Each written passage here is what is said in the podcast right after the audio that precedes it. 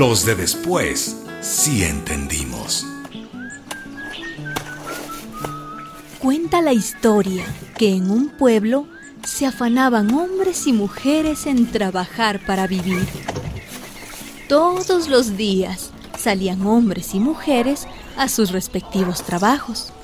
Ellos a la milpa y al frijolar, ellas a la leña y al acarreo del agua. En veces había trabajos que los congregaban por igual. Por ejemplo, hombres y mujeres se juntaban para el corte del café cuando había llegado su tiempo. Así pasaba. Pero había un hombre que no hacía eso. Sí trabajaba, pues, pero no haciendo milpa ni frijolar, ni se acercaba a los cafetales cuando el grano enrojecía en las ramas. No, este hombre trabajaba sembrando árboles en la montaña. Los árboles que este hombre plantaba no eran de rápido crecimiento. Todos tardarían décadas enteras en crecer y hacerse de todas sus ramas y hojas. Los demás hombres, muchos se reían y criticaban a este hombre. ¿Para qué trabajas en cosas que no vas a ver nunca terminadas? Mejor trabaja la milpa, que a los meses ya te da los frutos, el maíz, y no en sembrar árboles que serán grandes cuando tú ya hayas muerto. ¿Sos tonto o loco? ¿Por qué trabajas inútilmente? El hombre se defendía y decía, Sí, es cierto. Yo no voy a ver estos árboles ya grandes, llenos de ramas, hojas y pájaros, ni verán mis ojos a los niños jugando bajo su sombra. Pero si todos trabajamos solo para el presente y para apenas la mañana siguiente, dime, ¿quién sembrará los árboles que nuestros descendientes habrán de necesitar para tener cobijo, consuelo y alegría? Nadie lo entendía.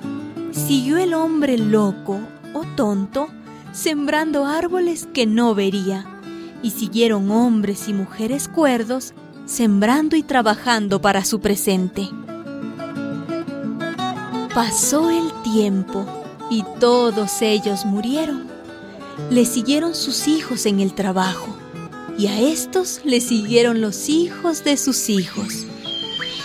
Una mañana, un grupo de niños y niñas salió a pasear y encontraron un lugar lleno de grandes árboles.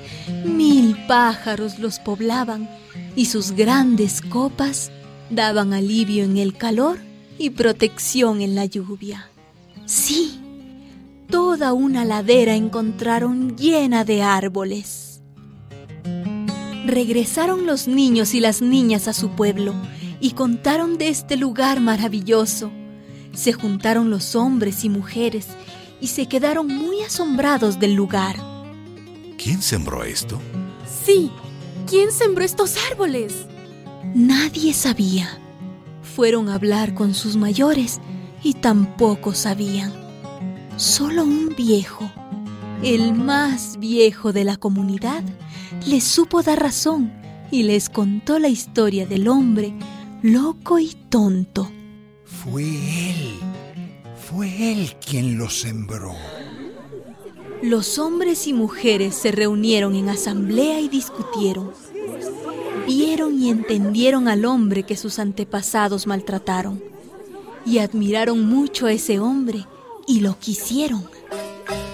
Sabedores que la memoria puede viajar muy lejos y llegar donde nadie piensa o imagina, fueron los hombres y mujeres de ese hoy al lugar de los grandes árboles.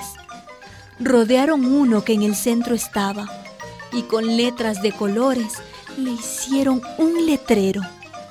Hicieron fiesta después y ya estaba avanzada la madrugada cuando los últimos bailadores se fueron a dormir.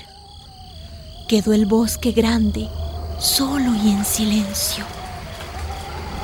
Llovió y dejó de llover Salió la luna y la Vía Láctea acomodó de nuevo su retorcido cuerpo. De pronto, un rayo de luna acabó de colarse por entre las grandes ramas y hojas del árbol del centro y con su luz bajita pudo leer el letrero de colores ahí dejado. Así decía. A los primeros, los de después, sí entendimos. Salud.